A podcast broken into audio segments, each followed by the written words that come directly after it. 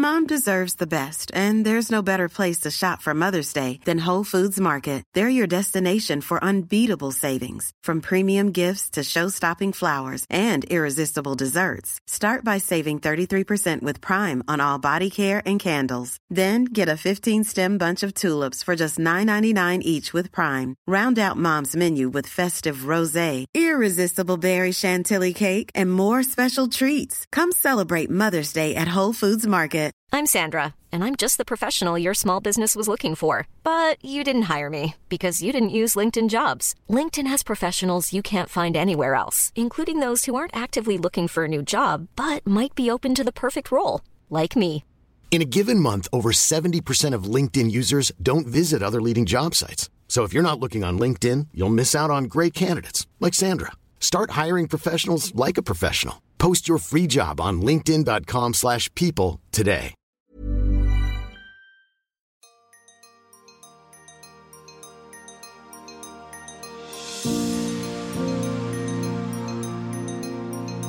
I'm Sarah Wilson, and this is Wild, a show where we talk with the biggest minds in the world about the ideas that can help us love and save our one wild and precious life together on this planet. Right, so we are now well and truly into 2024. In Australia, which is where I am at the moment for the next month or two, the long summer holidays came to an end this week, and everyone is fully back at school and work and yoga classes and the rest. Now, over the break, I've been running some best of episodes, and today, to keep the holiday spirit alive just a little longer, I'm sharing a super fun chat I had some time back with the mad adventurer Beau Miles. Next week, I will be back with new interview episodes landing on Wednesdays, and I'll be firing up the Friday looser Ask Me Anything AMA format chats, which sometimes take the form of a bonus episode with the guest from the Wednesday interview. Well, I mean, I could be a bit more structured, but I'm not sure that being more structured would match life any longer, especially going forward. I think you know what I mean. Now, I was wondering if I could get your thoughts on two things.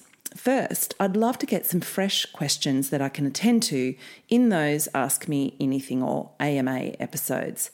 I'm truly happy for them to be personal, ridiculously intimate, or ones that call on my expertise for whatever that's worth, or my love of researching ridiculously intimate and intricate things on the behalf of others. The second uh, I guess, feedback I'd love is I need some fresh inspiration regarding guests to interview here on Wild.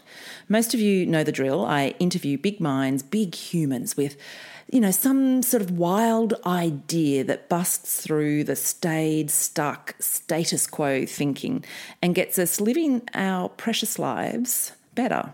So it's not just a, I don't know, a cute chat with someone I like the sound of. There generally has to be that wild idea element. So if you have any ideas, if you've got any wild ideas speaking to either these Ask Me Anything questions or, or some great interview guests, feel free to contact me in the comments section over at my Substack, which is where I do all of my connecting now.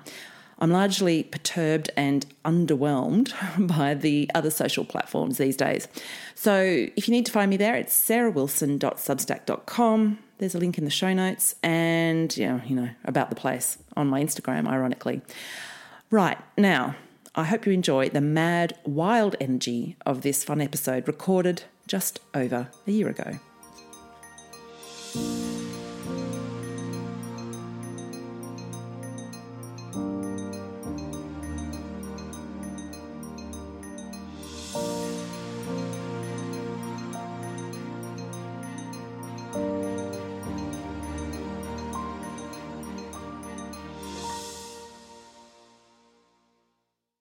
Today's guest used to be one of those epic adventurers you read about in Outside Magazine and National Geographic. Beau Miles, an Australian academic, author, YouTuber, and Australian ambassador for Patagonia and Outward Bound, has climbed Everest Base Camp, attempted a 4,000 kilometre kayak trip around the southern tip of Africa, become the first person to run 650 kilometres across the Australian Alps, of course, He's kayaked the Bass Strait and more such crazy stuff. But then as he has written, quote unquote, a chunk of dumbass porridge got caught in my beard and all of a sudden the very act of adventuring and expeditioning becomes as routine as home life. Which is to say, there was a moment somewhere in some far flung and dangerous place, sometime around breakfast, where he realized there is no need for a curious, expansive, meaning seeking soul to go so far afield, burning up carbon miles, driven by his or her ego, only to get porridge in their beard. Instead, they can be a backyard adventurer.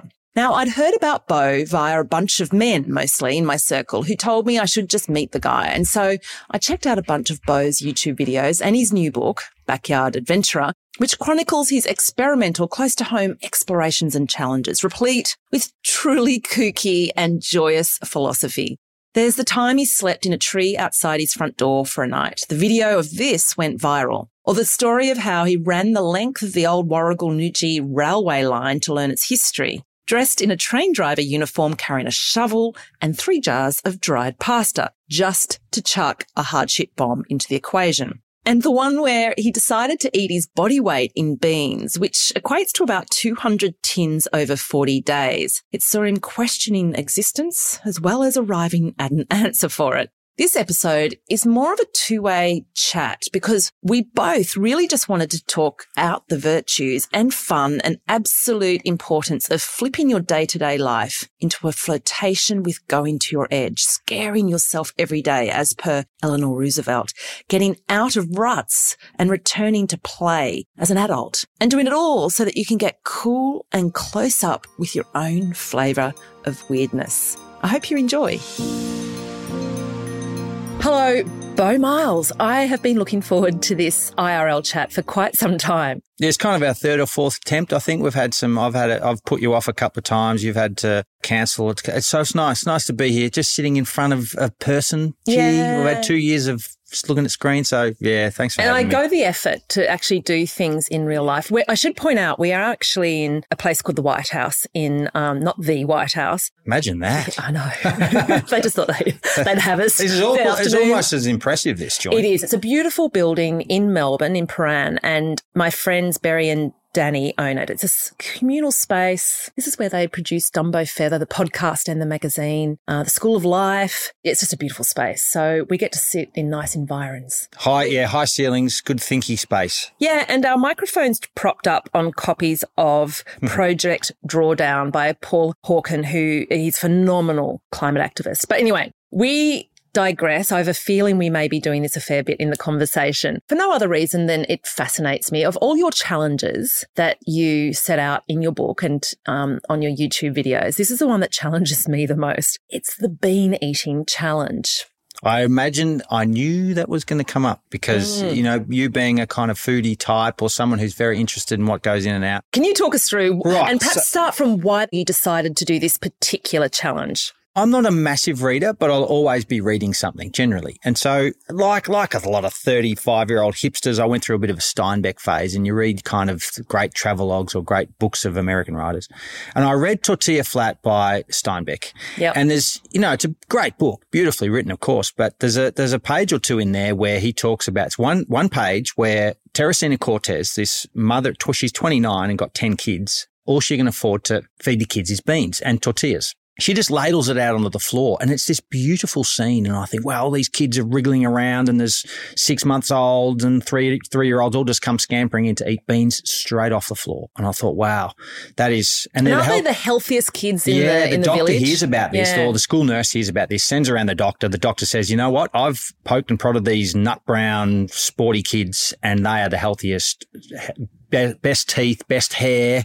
You know, they are healthy kids. And I thought, you know what? That's just, it was such a cool page of a book that I thought, imagine if I just ate beans for a month, uh, or, my body weight in beans, thereby every cell of me is beans. And I thought that's a cool idea. So your body weight in beans. How many beans? Like what are we? What quantities are we talking I, about? I did the math once. It's many. It's tens of thousands of beans themselves. They're But about you a gram eating each. like a can a day. yeah, and No, this no, is three where cans a day. Yeah, this is where you someone like you would come and say, "Beau, come on, dude, why didn't you cook your own beans?" And totally, a lot of people said Yes. that. Cook your own beans, make up this beautiful big mix. But I wanted the easeability of just, you know, there's 400 grams. I want to chug it down. I wanted the, the sort of lack of food time mileage throughout the You day as well. everything, and so, you just bought the tins. Got it. 190 tins of mixed beans, mostly organic, salt reduced, uh, and took off all the labels. And then I would just eat as many beans as, as I like. So you never knew if you're getting kidney or chickpea. Nah. You just all right. No. And everyone says, well, why don't you drink coffee and they're a bean? Well, they're not a bean and, and, and many other things. So the caffeine thing was the biggest, the hardest thing of the first four days. Yeah. The next two weeks were just horrible as carbohydrates or my version of carbohydrates just got eked away. Yeah. And then there was this sort of strange status quo in the Maybe middle of it. the tortillas as well. Oh, totally. I, of course I did. Yeah. And everyone said that. Why didn't you have the tortillas? But there you go. So about 100 days in, though, I read this in your book, you kind of go, like, I think you say life turned beige. Oh, everything was six. You know, I couldn't bust out of a six. It was a 40 day experiment. So it wasn't quite 100 days, but it was a, it was a very long 40 days. Oh, no, so it was 100 tins in, so it's halfway. Exactly. Yeah, Sorry. Yeah. yeah. 100 tins in. It was, yeah, totally. I was in WA giving a talk and I was, I was so underwhelming just as a human. I thought this is, maybe I'm feeling like oppressed people with food feel like. You know, I, I had some massive insights into how maybe other people feel. Can you share some of those revelations? Because I think that's sort of, you had a few openings, didn't you, from that Yep. grim beige moment? So I gave this talk over there. You're right. I'm smack bang in the middle of this experiment. And I, I was driving back to the airport, this gorgeous eh, 29 degree day in Western Australia, big sky country. And I'm at a petrol station filling up. There's rubbish and crap everywhere at this, the side of this petrol station. And I just, I watched the sun go down and had a bit of a break, walked around the car, kicked the tires. And I just thought, shit, I'm experiencing something right now that is profoundly subhuman based Okay. on eating one thing. Now, I didn't feel that the day before, but it was this slow sort of creeping towards this point of, and I'm, I'm an optimist. You and I talked earlier. Yeah. I'm an optimist like you are, and I, I feel pretty good. I'm a nine out of 10 kind of guy. uh, Because you choose days. it. Because I choose to be that way Mhm. because it sucks being a four. Yeah. So I'm at this petrol station and I, I'm just thinking, you know what? This is, this is bullshit. I feel like I, um, it's not not uh, not suicidal, but it was very much. I felt like, What's the point? What's the point? of being a human, Uh, or, or of being a bloody dead weight on yourself, on others, on uh, the environment, whatever. You know, I, I don't. You know, I was in the car park for 15 minutes to singing. Shit, this is. I'm, I'm starting. It was I'm starting to feel shit that I've never felt before. Yeah. yeah, Yeah, it was full on Yeah. in a kind of I knew what was happening and it was and it was the gravity was there and I, I really like that gravity like great like when you have a death a close death to you and you feel that and you, you're uncontrollable Yes. and you feel it and you know it I, I just let myself go with it you know I know what you mean. Yeah. That sort of, it's appropriate to be dark and down. Yeah. And so you go, it. there. yeah Yeah, so that's what you did there. But you know, you mentioned just a moment ago you had a sense of what it was like to be a food restriction type, you know, a dieter or a or whatever. or just someone who can't get the you know we go into our supermarkets now and, and you've got 17 food pyramids staring at the face you know mm. let alone all the numbers and stuff that are a part of it but as mm. far as a supermarket now is just wow you know it's 15 amazons on its head. So to strip that right back to something quite basic where you, you've only got one or two things in a tin your whole life becomes one or two things in a sense. I tried to say it in the film that my spectrum of feelings and emotions was heavily reduced Okay, so, so it's that- proportionate. yeah, and the flip of that was okay. Think about the poor buggers out there that have, are oppressed with food, and they really only do have they have a smaller choice in their life via food, and thereby therefore they have a smaller sensory output or or, or emotional um, Availability. ability. Yeah, yeah. I think I think you make the point that food is so pivotal. It's so central to the human experience. And when you take away that kind of thing, I think narrowing our choices like that for a brief period can actually be incredible for opening up other senses, right? Yeah. So you shut down one sense, taste, or, you know, the sort of the dopamine fix that we Yeah. get from food. And then that makes other things come online. And that can be a great thing. But then if you deprive yourself for too long, it can flip the other way. Well, yeah. I mean, I think we all say, and it's so cliche, we've been saying it for years, we, we are what we eat, but it's such a throwaway line. We don't really know it until you, and I've never been a dieter as such. I've never been super restrictive. So this was my first kind of dance into something that was quite radical in a sense. Like I suppose a lot of people have when they have those shake diets or they have a soup diet or they have a veggie only diet or whatever, but it was kind of cool. Yeah. And I get the sense that you go to these places, you do these kinds of challenges to access these kinds of pain points and openings and truth moments about the human experience. I suppose so. You know, I'm still, I've still got massive ego in, in a sense that I'm trying to figure out my own little planetary system. And I've always sort of used my body as that, the martyr for that. My legs and arms, let's go somewhere and feel something and, you know, do big long paddle days, end on end or running days or whatever Yeah. and, and do that yourself. It's very basic. It's really basic. Whereas this and the film itself, it was the hardest film I've ever had to make because I didn't go anywhere. It was very internal. Was it Dennis Quaid when, when he miniaturizes himself in the 90s and he went inside someone's body and it was, you know, the inside your body is a universe. Yeah. And so let's have an adventure inside my body. Yeah. Via beings. which is what meditators do. And There you go. yeah, there's there's a number of techniques for going into that space. Beans wouldn't be my preferred option. But look, speaking of sort of biblical spiritual moments, there's a line in your book, train cancellations can be biblical experiences. Oh, yeah. And I think that was the trigger for you to decide to walk to work one day, which is not the same as walking to work for most people. You walked 90 kilometers to work. Again, what was, I guess, the little thrill in your loins or your lower gut? I feel it just below my belly button when I've got that sense of, ooh, this feels good. You know, like, oh, I want to do this. Or I get it at the back of my neck. Like I have a couple of points in my body where I go, if I'm feeling it there, right, game on. I gotta, I gotta do it. So what was the thrill that you saw in walking to work when you got fed up with the train system? Mine was probably not as good feel as yours. I was genuinely pissed off. And and when I say genuinely pissed off, kind of a Beau pissed off, I thought that I saw it as an opportunity. I'm not really a control freak as such, but I don't like it when big systems that are very complex and should be better uh, are not better,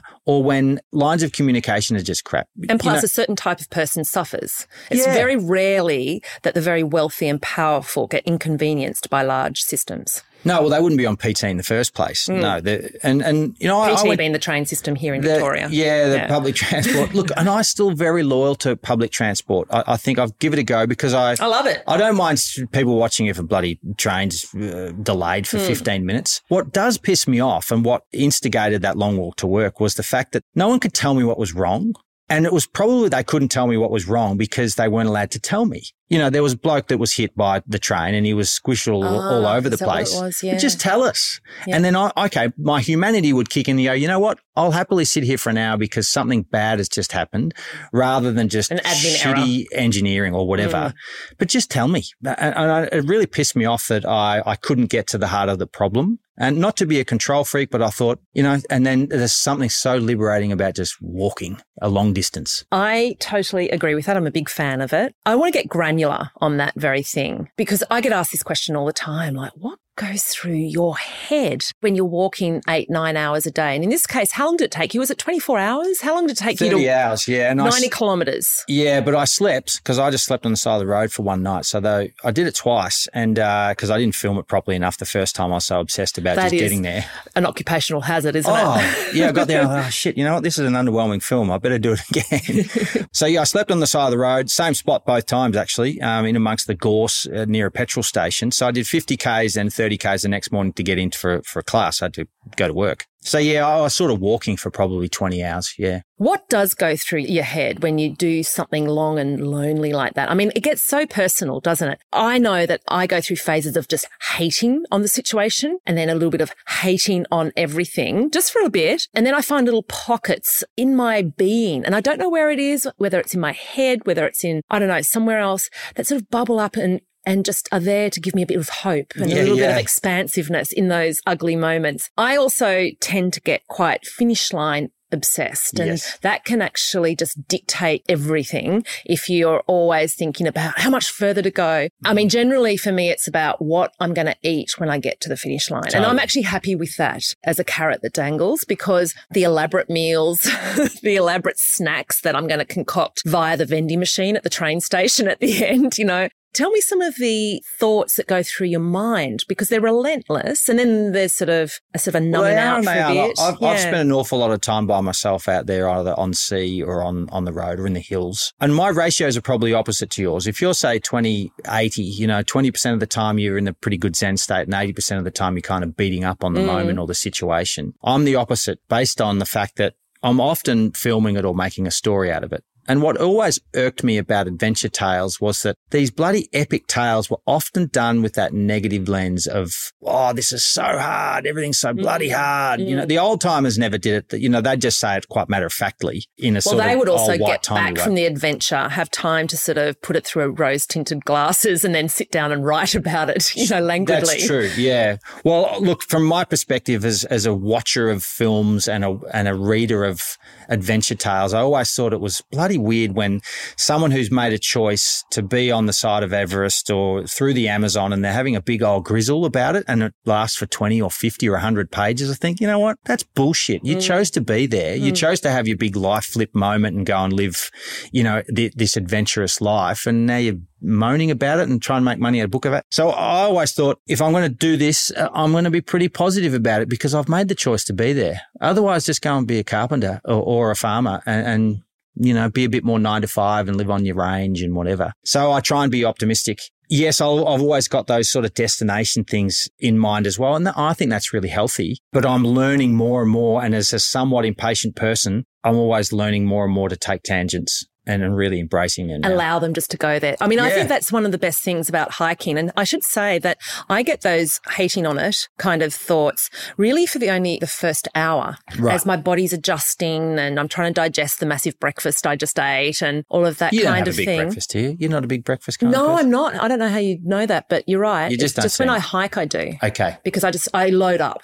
Yep. You know, I load up and, and Smart. There we go. Yeah. yeah, Yeah. I just don't want to actually. I don't like eating while I'm hiking. Yeah, I'm not right. a sit down and snack kind of person. It just gets in the way of That's the funny. hiking business. Yeah, I'll often load up and then not eat on the hike Yep. and then load up when I stop. That's ultra running 101. Yeah, yeah. yeah. Just load up the day before, hydrate the heck out of it, and you got it half in the bag just because you're sort of juiced up by the time the morning Yeah, hits. and you don't have to waste time and energy thinking about Good. the food bit. And you just lose interest in food, I think. Which, which is to my point. You have these sort of, you know, uh, uh, rigid thoughts, gripping thoughts. And then just gradually, gradually, and I do believe it's the pace of walking. There's a quote that I have in my book that walking goes at the pace of discerning thought. And so gradually everything settles. And what happens is stuff that's meaningful to you, that's been buried by all the noise, starts to bubble up. It sort of gurgles, doesn't it? And they just sort of come up and they just land. And like you say, I allow myself to wander off. Okay, this thought bubble over here and then that thought bubble over there. And I don't try to grip them. I don't try to anchor them into something meaningful or coherent. I just allow it. And then by the end of a walk, and if it's a full day walk, you literally arrive home with an absolutely centered idea of what the answer is to whatever problem you were trying to work out. yeah. That's, I don't even have to try. Yeah, look, and it's a good kind of selfishness. A lot of people beat up on selfishness or ambition or ego. Well, there's These are all healthy good selfishness Yeah, and, that's- then there's destructive it's a really good kind.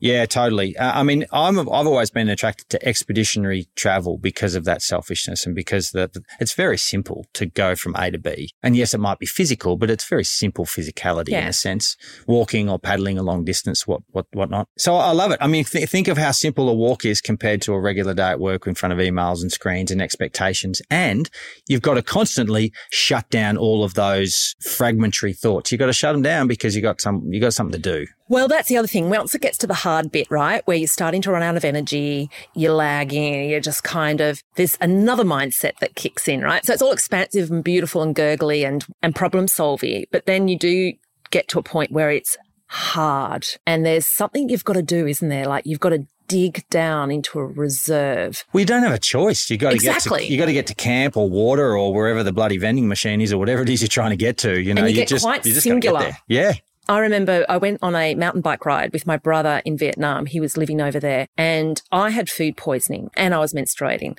And in Vietnam, they don't do tampons. They only had menstrual pads. We set off and I had, you know, stuff coming out all my ends and I was very, very sick and it was 40 degrees and it was almost 100% humidity. We were riding up through this really hot area up to Dalat in the mountains and it was a good eight hour ride, but we were riding through communist areas. We couldn't stop. I just went into this space for hours on end where I just said to my brother, I'm not stopping. Don't make me stop. Because I knew that if I stopped, my headspace would descend. And sure enough, I got to the top of the mountain, literally just digging down into every reserve. It was like a sponge wound around my entire body and found at every last bit of mitochondria. And that's all I could concentrate on. But it's really interesting. I became a different person from that experience. That ability to know that there are reserves that you can draw on because you have to and you will. I have been able to push myself both physically, mentally, and emotionally ever since because I know that it's there. Remember the the scene uh, Fight Club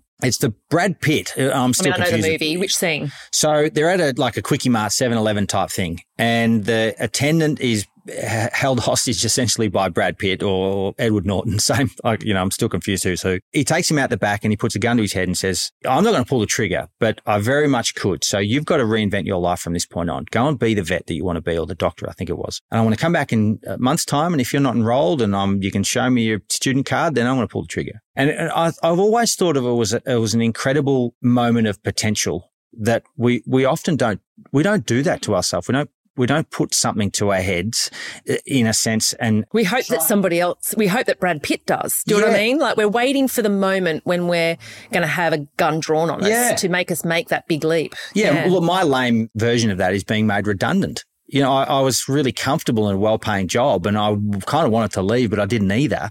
But being made redundant was fantastic. It, it, it, was my sliding door. And I hope to have another five of those in the next 10 years based on my decisions and not by someone else putting it to my head, but doing it yourself. They're okay. and they're really, they're, they're good to have. Now, is that some of the reasoning behind you know, your backyard adventuring. Totally. It's okay. bang for buck. It's all about bang for buck. Okay. 168 hours a week. We all have it. And I said to you earlier that I don't like the term being time poor we've all got 168 hours. And when someone says they're time poor, what? What have you got? 200 hours in your week and you're not telling well, you me about cheated. it? yeah. What? Tell me about it. This time vortex of yours. We've all got the same amount of time. You bloody, it's all about choices. And yes, some of us have much harder choices to make, but they're still choices. And so it's about drilling down with those choices and bloody being militant about it and saying, you know, I, I, I don't want to do that. I want to do yeah. that. I want to spend more time with kids. I want to sit in a tree more. I want to drink more water, whatever. Make the call. It doesn't mean that you're some sort of God and you have more time on your hands. You just got to make better choices. It's interesting because quite often the thing, the gum to our head, the Brad Pitt moment in a servo or whatever it is, is something that's thrust upon us that is often deemed a tragedy or, or something. It might be a death close to you, or it might be an illness that actually gets you to reframe your life. In your case, a redundancy. It's interesting, isn't it? It's often that we're rendered choiceless, right? We've had boundaries put around our general idea of how we can do things. And so a lot of the backyard idea, the idea of playing it close to home is about putting temporary boundaries on how we do things. Or removing them. Right. Okay. So, so my ba- my but backyard, it means a sacrifice, or it means some kind of action that yeah. narrows down our choices, well, even it's, momentarily. It's, in my yeah, my stick on it all is it's a sense of perception. You've said or written somewhere, I can't remember which, that I'm petrified of death, so why not explore everything but that thing? And you've also written or said somewhere uh, on one of your YouTubes, the great majority of us, myself included, don't explore our thresholds physically, emotionally, and socially. So, Beau, is that why it's important to go to our edge? Because you talk about it a lot. I write about it a lot as well. Is it to get cool with death? I mean, I'm getting straight I to th- the, the point so. now. I hope to think so. I'm genuine, and, and I just spent two hours in the car getting here now, and, and that's and that's quite a bubbled think tank time. I turned yeah. the radio off and I just thought about stuff. It was really good and quite a rare two hours too. You know, I've got two little girls at the moment. That's a busy household. And mortality came up and this epoch in life that I'm in, uh, as, as are you two, you know, we're at the peak of our powers in some respects right now with our thinkability. Our bodies are still very good and strong, yep. but there's a certain degrading that's going on mindfully in, in our bodies that scares the shit out of me that I won't have these powers forever. Angela Lansbury, I think, yeah, she died recently. They're playing lots of clips on the radio about her life. Whenever you, someone is very familiar, your entire lifespan, someone's familiar with you. And all of a sudden they've, they've got to that age where, where you don't hear from them much anymore until they die. And so then we have this reflection on them. And I, I was thinking about that for myself and mortality today and who would give a shit when I die and, and what do I give a shit? I don't care when I'm gone, I'm gone. But what is the story that might be told then? And what is my point between now and getting there? Essentially, what the hell am I going to do for the next 50 years? And where's second ba- half of your life where's, crisis? Where's yeah. my bang for buck? Yeah. Um, and you know, you talked about thresholds. I still don't think I go to my thresholds enough. Uh, uh I'm still going to try more. I want to do some stand up comedy this year, not because I want to be a stand up comic, but I want to feel like Push what, yourself. yeah, I know how bloody hard it is You know, when someone nails a set, bloody hallelujah. And when they don't, I kind of, I'm interested about that squirm moment as well. You know, I don't mind if I'm almost a train wreck, but not quite. You know, I want to give it a go just Yeah. to be shit scared because being shit scared is good. It's really good for your, for your spectrum.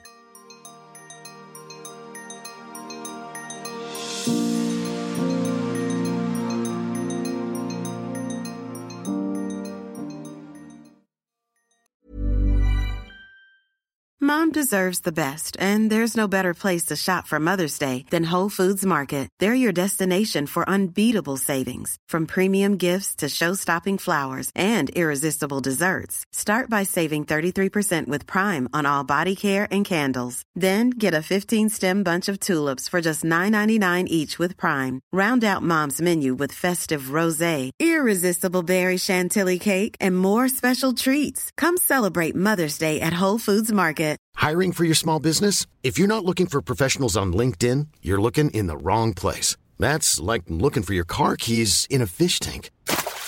LinkedIn helps you hire professionals you can't find anywhere else, even those who aren't actively searching for a new job but might be open to the perfect role. In a given month, over 70% of LinkedIn users don't even visit other leading job sites. So start looking in the right place. With LinkedIn, you can hire professionals like a professional. Post your free job on linkedin.com/people slash people today.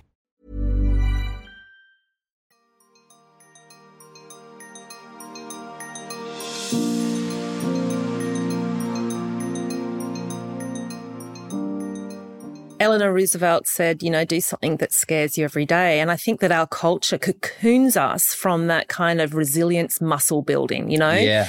I sometimes feel, I think that that line that you said about the fact that, you know, you're trying to get cool with death. That's why you do these challenges. I very much do the same. You know, a friend of mine said, Sarah, are you looking for trouble? And it's like, yeah, I quite am. literally Yeah. am. Yeah. Because when I go to troublesome places where there's some friction and some, Mm. I have to fend. That's another word I use in my book. I have to fend. I have to use my f- primitive faculties to actually cope and work out a way. And every aspect of my life is about that. I don't buy new clothes because I kind of love the fact that I had to actually get a texture and color in a button on my really old shirt, which is at least 20 years old because I'm doing a presentation after this to a big group for a keynote. You know, I cover it in with a texture and I kind of love that because it's creative.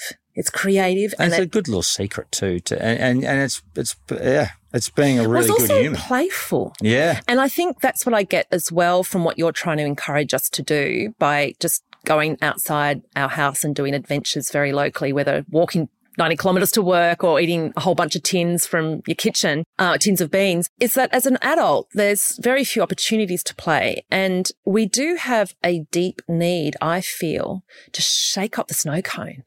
yeah. Well, think of adventure, right? The term adventure. Okay, we love it when our ten year olds adventure and and into adolescence, and then they've got to flick the switch, and you've got to get real and get get serious, and adventure evaporates unless it's your profession. And there's professional adventurers out there. It's 1%, half a percent of the pop. Who, who knows? It's this thing off to the side that people somehow can get paid to go and have these adventurous lives. But for the rest of us, yeah, we're just going to go via, the, you know, we've got to do the nine to five thing and whatever, um, and run on. But who in the- says we've got to? This well, is the question I, I'm always to- stand I'm totally with you. Yeah, yeah. I'm, it's sort of mapped that way. I got sucked into. I did ten years of Monash life at, at a big university, and I became a nine to fiver. Weekends became the weekends. Before that, as a guide and as someone who was that sort of bloody, you know, sun chaser or a world chaser, days of the week didn't mean anything to me. It was just another day. Whereas they certainly became something, as did the times of the day when I I worked in a beehive with a whole bunch of other people in a big building, and, and did very similar things. We all churn out our 25 emails a day and do our bullshit, whatever, you know. Decks. Decks are the thing that I, you know, do you know PowerPoint decks? Right. That sums up to me what it must be like working in those environments. People do decks to justify things. And it's just like, do the thing, not the deck, Yeah, not the yeah. deck that explains it. Oh, totally. Anyway. And look, that was still a great life and a great thing, but it, it was amazing how even someone like me who was a, bit of a resistor of these things just sort of got coerced and it was very comfortable. Let's just go to another one of your challenges. And it's one I really liked actually. Um, it's the marathon challenge that you did. I'm almost tempted to do it myself. Have you run a marathon? No, I've done a half marathon, but Okay. I've had to pull back from running as I get older. Ah, Um, knees? Yeah, hips and and and thyroid disease. Just Yeah. I just don't have that mitochondria. Yeah, you know? well, running's running's for fools, really. In some respects, it's got some great advantages, but when your body's not quite right for it, don't. Well, this is why I quite liked your way of doing it because my major issue at the moment is I'm in a work lull. I am so bored of my thoughts pinging around inside my brain at the moment. And I liked the fact that you sort of killed several birds with the one stone. Talk us through how you did that marathon because it's very creative. It was really good. You know, a lot of people thought when I first scripted the idea that this is what's the point, Beau? What do you? This Everyone is, does this is a crap idea. Yeah. um, why would you do it one? So I live on a little farm, and I was finishing my PhD. And I was getting fat, sitting in front of a screen, Bored of the all- thoughts pinging around your head. Oh, totally, mate. Yeah. Yeah, t- exactly what you were describing. And to the point where my biggest injuries in life have been from not moving. So I had my RSI of the arms, shoulders, back, hip, back, well, all sorts of things were going wrong by just sitting in front of a computer. I'm sitting in this little, little, little study and looking outside, just longing to be out there. I want to go out and build stuff, do the lawns, do something with the tractor, dig a hole, bloody anything but right. And I knew roughly that my block, you know, three farms it is, the shape of a shark tooth essentially, is r- about a mile. I didn't know it was bang on a mile, but I thought, you know what? Just go and run around the block, Beau. Come back, reset, go and get a touch of a sweat, come back and write Yep. a thousand words and away you go. I did that and I I've never run so short a distance in my life. And out I go. I barely got a sweat. I sit back in front of the computer, boom. You know, it was a really You're good on. circuit breaker. Anyway, I don't know when the idea came, but I thought, why don't I do a marathon of that same kind of thing? But instead of writing a bloody PhD in the middle, why don't I do all sorts of random shit in the shed that I've been meaning to do for years? And that's where the idea came from. So you do a mile. I run a mile every hour for 24 hours, including three in the first hour to get the marathon. So you got to do 26 miles. So I ran three, three laps of the block, did a few little things in the shed. Did Then you sleep? Yeah, I, I had cat naps. So from the from two a.m. to five a.m., I had twenty minutes between those hours and, and some other little jobs. So I didn't really sleep. I've I've since redone it and didn't sleep and did other fun things. Um, okay. but it was just bloody fantastic. It was so fragmentary. I got a whole bunch of stuff done and it was just fun. It was fun too. It was a 39 year old dude having fun. And we don't often have enough fun when we just take ourselves less seriously. When you are thinking of all the dumb ideas, and I've heard you say that you jot them down in a book, what makes you go, yeah, I'm going to go with that one? Is it that the dumber the better? Is that a formula? I, or I, is it I that- sometimes think that. Yeah. but it's got to be it's got to be translatable too. So Okay. the reason that a mile an hour has done really well, and, and I never meant that.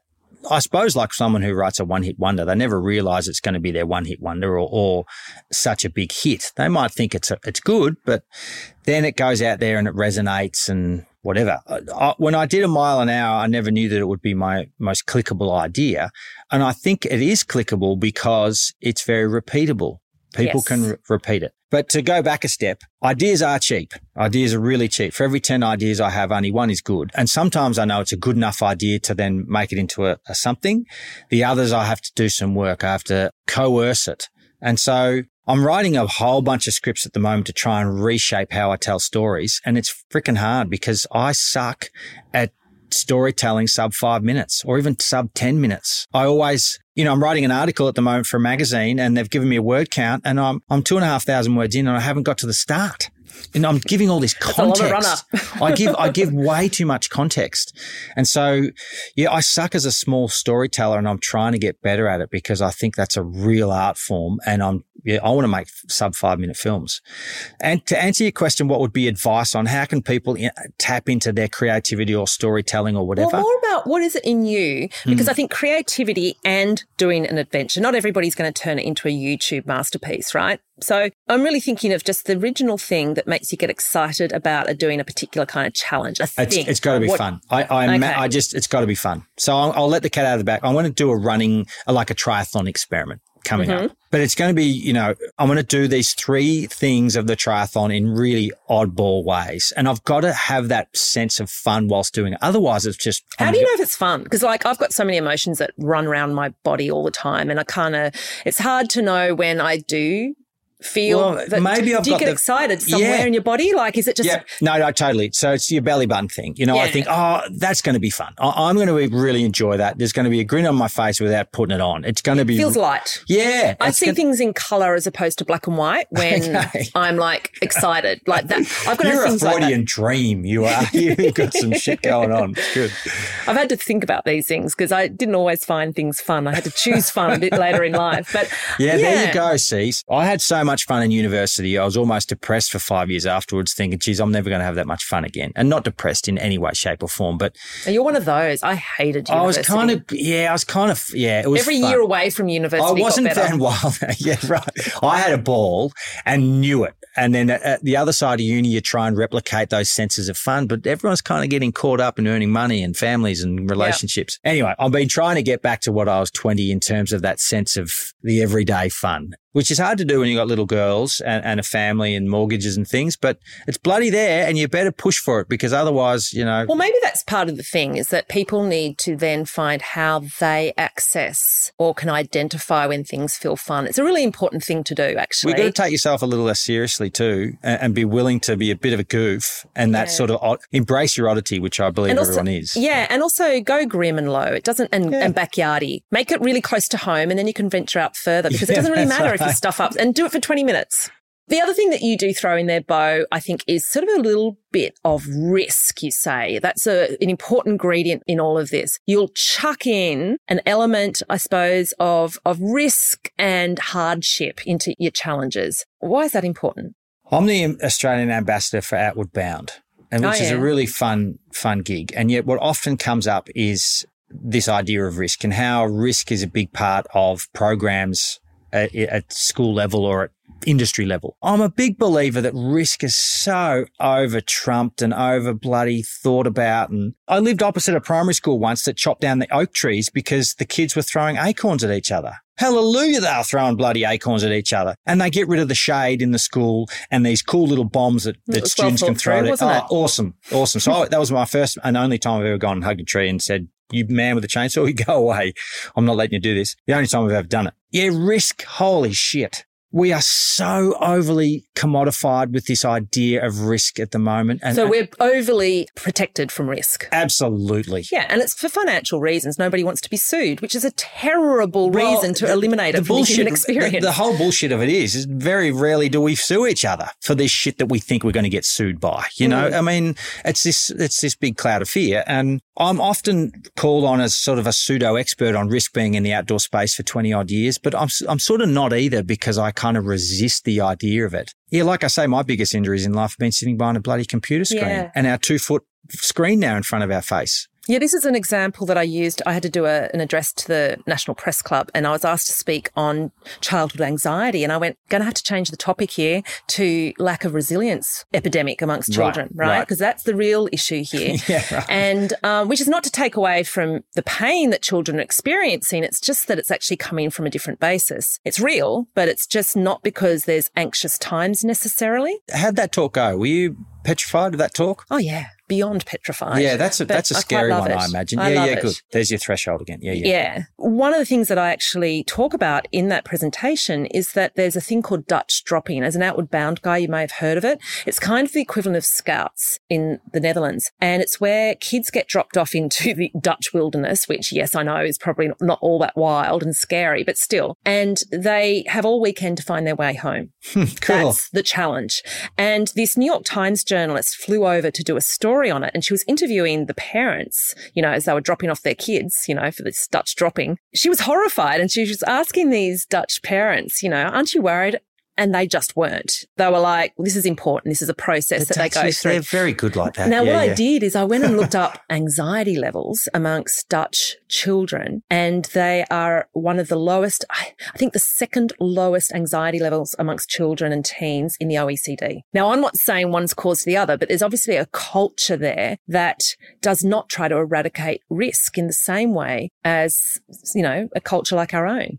Yeah, I don't know why you would get rid of, you know, if you're saying there's a resilience pandemic, epidemic, or, you know, mm. it's, it's rife in community, this lack of resilience, then yeah, I think there's a lot of cobblestones in the way that get you to that point, And that risk aversion is one of them. If, if someone has a better spectrum of how to manage risk and problem solve, then, you know, maybe they're not so bloody anxious in life. Yeah. And that's true, what you're saying. True. So how would you throw risk and hardship into one of your challenges? And if somebody was wanting to sort of create a challenge of their own in their own backyard, well, how can you chuck in some risk bombs? So the way I do it is I create my own rules. So when I walk to work, for example, it took me 30 hours to walk to work. Yep. That is very, very easy to do if I took my backpack full of Gore-Tex and freeze-dried food and, and a bedroll and bloody goose down. I'm going to have a fantastic, easy experience and it's going to be like this pseudo hike. If I don't take any of that stuff and I've got to find my water from cow troughs or out of Coke bottles and make my shelter out of housing insulation and whatever, you know what? It became, it was an awesome experience because I just had to cobble together my basic fundamental yeah, fending. needs. I just got to be warm. And, you know, I used, um, I found some oil canisters for chafe cream. You know, I had nothing with me. So I just had to create lubes and waters and what I was going, what my head was going to rest on that night in the gorse. Yeah, it was really cool. And so it was about shaping my rules. So I often then put time structures on things in the ingredients. I recently ran the Finke River, the top 100K of the Finke River. And I just took a, I took stuff, all stuff because I knew that I knew it wasn't going to rain, for example, but uh, I, it was all shaped around the ingredients I had with me. Yeah, I will often go off on a hike and I know it's too long to get back by dark or by the last train. And so I force actually, hand, yeah. I force my hand because I know I'm either going to have to find a shortcut up over a ridgeline or I'm going to have to hitchhike, which I sort of get slightly scared about, but I love it that I'm going to put myself in a position at I never pick up a solo female. I must admit. You That's, never do? No, no. I'm, I'm told I'm a rarity. Yeah, but people who do pick me up pick me up because they want to save me from the next person who might not be as nice as them. yeah, right. Anyway, I've never had a touch some wood and and if you're a young person listening out there, don't do it without, I don't know, speaking to your parents or something first. I've only had wonderful life enhancing experiences from it. Point is, I will throw in that time constraint yeah. so that I it, it leaves me choiceless but to come up with something quite creative. Maybe that's where we've come to. It's it's it's forcing your own hand and being having the nous to do it. Yeah. Which you do. You do in your, you know, by doing a press club thing where you're crapping yourself. Just say yes. Even the scarier it is, the more I'm going to say yes because I'm like, this. I remember this Brene Brown, Brown yeah. said to me, she said, if it feels uncomfortable, then that's a green light. Boom. Yeah. Like, if this feels scary, green light. But I also understand too that this, that's not for everyone. And and yes, us advocating for it. it yeah, I suppose. You can walk a different way to the post office. You can go to a different cafe yeah. to the one that you normally go to. Just whittle it down a bit more. Yeah, yeah. yeah. I mean, backyard adventuring can get as backyardy as that, I reckon. And I do that every day as well. Yeah. You know, I just throw in little challenges like that that just scare me, you know, to quote Eleanor Roosevelt. Look, I'm really pushing you on this giving advice thing, but there is one piece of advice I have heard you give at the end of an interview, or maybe you wrote it in your book. I'm getting a bit confused. It would have been excellent. By all the Beauisms really... I've had in my life lately. Earn less and do more. Is that how you live your life now? Yeah, well, it's by default too. And, and that does come with that counter. You know, I earned decent enough money at, at a university level where you think, shit, I, I earn over a million bucks at that joint, you know, and then you can come to this, and I, I don't know, 20, over a million. What kind of professor were you? I was bucks? very successful. I was probably stealing pens too. I think last year I earned 22 I, grand. I presume that really the good. million bucks was over a, a, long period of time. Yeah, yeah, over years, over a decade. Not per year. No, no, no, no. I can I can hear all these academics go, what? Australian academics are paid really well on a global standard. They, that right? They do, they do really well. Yeah, and I earned a fifth of that last year, for example, and it was fantastic. It was really good. But I also, I can earn that less money now because I've had a well-paying job that's paid the farm off. So I'm okay. But I, I kind of lived like that when I was younger anyway. I, I've got great parents who are completely uncommodified. Both of them live by the smell of an oily rag. Both grew, grew, up in really sort of poor working class families and they're just really, they've got great ethics and, and that rubbed off. So you saw that you don't need to earn more to be able to have a rich life. You saw that from your parents. And I think that's, yeah. If I was going to say one thing, you know, you say you don't want to influence people or be a guru so much, but I think that's what we do need to see more of people earning less and doing and living Yeah. more to see that it can be done as a counterpoint to every other single message that's out there. We're refinancing at the moment, and the banks come back to me multiple times. This week they came back and said, Beau, we've got all your bank statements here and all your bank accounts. You don't spend anywhere near as much money as what we'd think you probably would. You know, you're living out of a tin hut. Well, no, we just don't spend it on shit. You know, we buy food and pay the bills and I had a similar phone call from my accountant one year.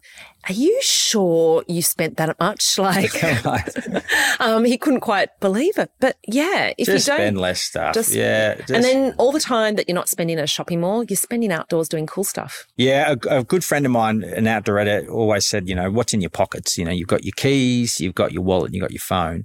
They all cost you money in some degrees. You don't have those things in your pocket, you're not using them. The car keys are the big one. If you don't get in your car, you don't spend money. And a, and a car. There you go. Boom. So they're, they're, they're wonderful, very easy to digest metaphors. And if you don't have those things, then you don't spend it. Yep. Don't own a car. So then you are forced to walk, forces your hand. Hey, Beau, we probably have to wrap this up. It's Yeah. a joy to meet you. Good luck with that rollerblading. I don't know where that's going to head, but I'm sure I'll see it on YouTube soon. You will. Yeah. Thank you. It's been an awesome chat. Um, gee, yeah, you're a good egg. Uh, uh, good luck with the next whatever it is. Thank you.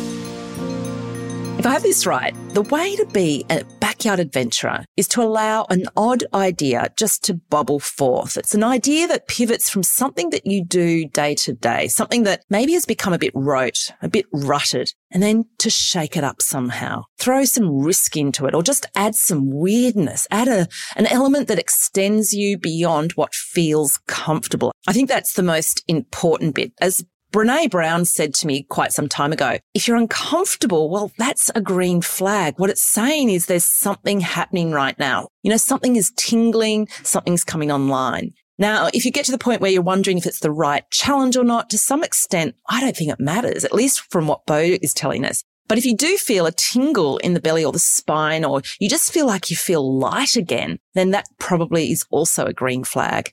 The other takeaway from this chat is that, well, we consider our waiting for the hand of God, you know, deus ex machina, to make us flip our lives. When the hand of God, say a, an illness or a job loss or a divorce does interfere, well, the good lesson here is to respond accordingly, to make use of the shaking up of the snow cone. But there's no need to sit around waiting for it either to be so passive. We can disrupt things ourselves. We can choose when the rut has got too deep to shake up the snow cone ourselves. You might recall my interview with the incredible Jungian psychologist James Hollis. It was uh, many, many episodes ago, but what he says is that our souls are calling us to an appointment with life. So when we feel sort of an itch or we feel stuck or we feel irritated, that's our souls whispering to us to meet life where it's at. Now, if we ignore it and we don't change our ways, if we, if we don't disrupt things and change direction, that itch and that whisper will turn into,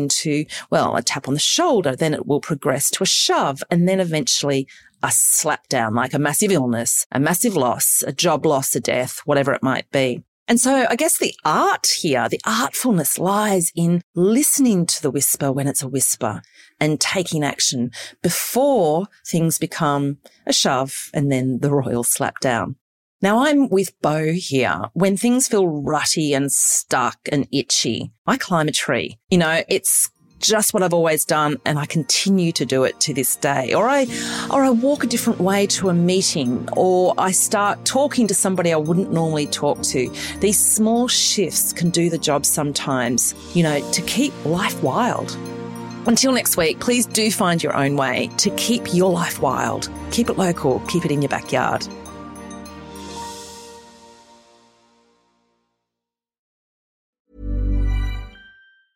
Mom deserves the best, and there's no better place to shop for Mother's Day than Whole Foods Market. They're your destination for unbeatable savings, from premium gifts to show-stopping flowers and irresistible desserts. Start by saving 33% with Prime on all body care and candles. Then get a 15-stem bunch of tulips for just $9.99 each with Prime. Round out Mom's menu with festive rosé, irresistible berry chantilly cake, and more special treats. Come celebrate Mother's Day at Whole Foods Market. Planning for your next trip?